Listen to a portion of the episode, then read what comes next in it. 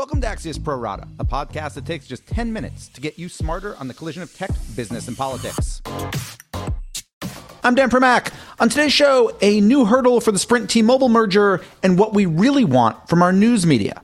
But first, YouTube under fire. So it's been a rough few weeks for the Google owned video streaming giant, a lot of which was encapsulated in an incident last week involving conservative YouTube host Steven Crowder, who has nearly 4 million followers, and a Vox journalist named Carlos Maza. In short, Crowder has been hurling homophobic and racial insults at Maza for years via YouTube, and it received added attention after they were compiled in a so-called supercut. So YouTube last Tuesday said that after several days of investigating, Crowder's comments, while hurtful, didn't violate its rules. Then, one day later, it made a policy change addressing less targeted forms of hate speech, something it said had been in the works for months and addressed supremacist content, like Nazi propaganda. But it said those new rules didn't apply to the Crowder situation. But then, literally just three hours later, and after lots of criticism, YouTube suspended Crowder from its program that lets creators run ads and share in revenue from its videos. In YouTube's words, Crowder had demonstrated, quote, a pattern of egregious actions that has harmed the broader community. End quote. So again, this Crowder Maza thing is a one-off situation, but it's reflective of YouTube's larger troubles when it comes to controversial content.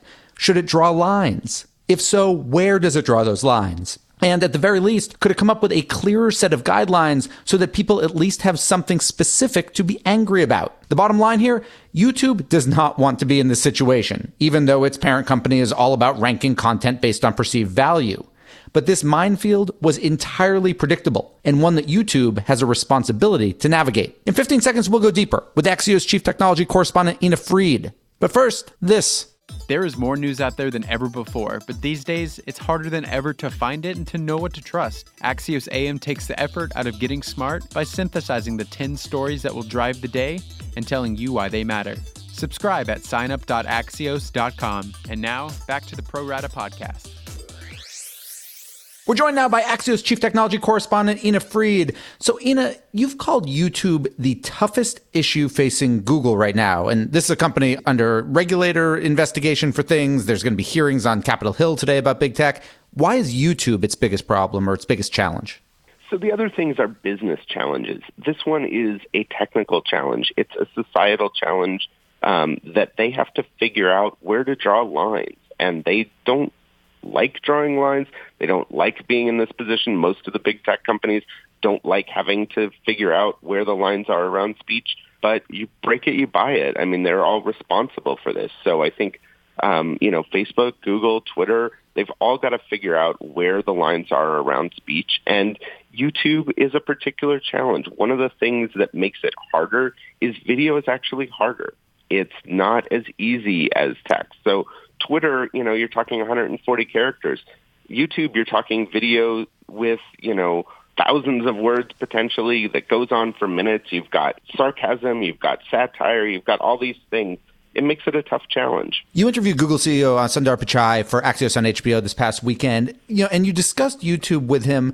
What do you think? And I'm asking you to kind of divine where, where, his brain is on this. Do you think he views YouTube and, and, what we're discussing here as a PR problem, more of a technological challenge, as you were just saying, a moral challenge? How do you think he view, or really just a giant pain in the ass he wishes he didn't have to deal with? I think it's it's really a technical and it's a moral challenge. So the technical side is figuring out how to do a good job of assessing quality the the moral side is figuring out where those lines are. I think both are real.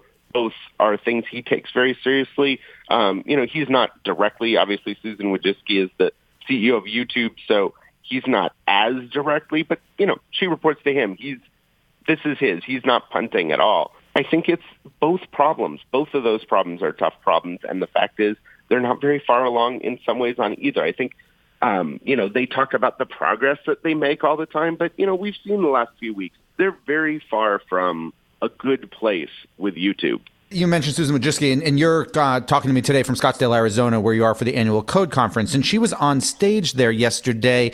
And, and walk me through this a little bit. She began, or at least at, near the beginning of her interview, she apologized, particularly to, to members of the LGBT community, uh, for some stuff that had been on the site earlier and for a situation they had had. But the way she phrased it was, something and tell me if I'm wrong here. We apologize if you were offended, and then during the Q and A session, you kind of called her out on that. Walk me through that. Sure. So she didn't say that. She started out with, "I want to apologize to the LGBTQ community. You know, last week it was very hurtful." So the apology initially, you know, was pretty straightforward. It wasn't, "I'm sorry if you were offended," but then.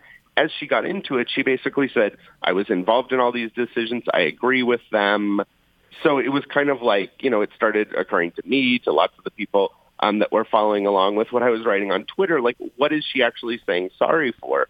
Um, and so I followed up in the Q&A session. I said, are you sorry for some specific action or are you just sorry that people were hurt? Um, and she started out again saying, you know, no, I'm really sorry. But then, you know, really basically saying, you know, we did the right thing here. And so um, yeah, I think I think it was more the latter. I think it was more you know, people got hurt because our rules are what they are. There is no solution to this that will satisfy everybody, correct? I mean, you're you're you're going to obviously have kind of the libertarian free speech purists who who are going to argue, you know, anything should go. You're going to have folks on on the far side of the other end of the spectrum basically saying, and there was even the suggestion, right, that YouTube should be basically pre-screening them and have this giant list of things you can't do. Is there any way for YouTube to quote get this right, or is it always just going to be different degrees of wrong? I think it absolutely is going to be the case that you know there are going to be people upset no matter what they do. I think that is part of it. I think they could have clearer policies and they could enforce those policies. I think that's as close as you're going to get to right. It's not that everyone's going to be happy. There's literally no way that that will happen. I think you know an ideal world is more there's clear rules of the road, and more often than not, they're able to stick to those. And I think right now, there's neither of those things. There are some rules of the road. They're not super clear, and they're not really able to enforce it just because of the scale of the problem. I mean, I, I don't want to also make it seem like these are, you know, bumbling people that can't do it. These are super hard problems. Um, but yeah, you're going to have people on on various sides that are unhappy. I think if you look at last week in the specific case with Steven Crowder and uh, Carlos Maza, I think nobody was happy, and it wasn't because Google somehow magically handled it right, and so everyone was a little upset. It was more like everyone was upset. They didn't they didn't really do do a great job uh, of handling it and then of communicating. Ina Fried, Chief Technology Correspondent for Axios. Thanks so much for joining us. My final two right after this. Axios gives you the news and analysis you need to get smarter faster on the most important topics. In our unique Smart Brevity format, we cover topics from politics to science and media to tech. Subscribe to get smarter faster at signup.axios.com. And now, back to the Pro Rata podcast. Now it's time for my final two, and first up is the Sprint T-Mobile mega merger, which, if approved, would reduce America's number of mobile carriers from four to three. But that approval, which once seemed almost certain, is now facing new jeopardies. So, we already knew that the head of the FCC, which has signed off, plans to meet this Friday with the head of the Department of Justice's antitrust unit, which hasn't. But now comes word from Reuters that 10 states' attorney generals will sue to block the deal. Not only could that give DOJ more ammunition, but it's just certain to gum up the overall works. Now, we don't know exactly what the AGs are going to sue based on, but we should learn more this afternoon when the New York Attorney General, who's leading this push, plans to hold a press conference. And finally, this morning, Axios and SurveyMonkey recently asked U.S. adults about the topics they wished were covered more by the news media. The top answers healthcare, followed by the climate, and then education. But when we went to traffic analytics company Parse.ly, which tracks over 2,000 media publishing sites, we learned that those top three subject areas ranked 5th, 7th, and 11th in actual reader consumption. In other words, the things we think we want to read about aren't the things we actually read about. Instead, what we read about, the top three there national security, politics, and sports. Even though, again, people claim they don't want those topics covered so much. Sports, for example, came in 14th in terms of what people want covered, but third in terms of what those same people actually read. Axios' Sara Fischer writes about these results, quote, This behavior is a symptom of our era of passive news consumption. When news is sprinkled into our social media feeds and accessed in other on the go environments, the items that will satisfy us in that moment will be the ones that get clicked. And we're done.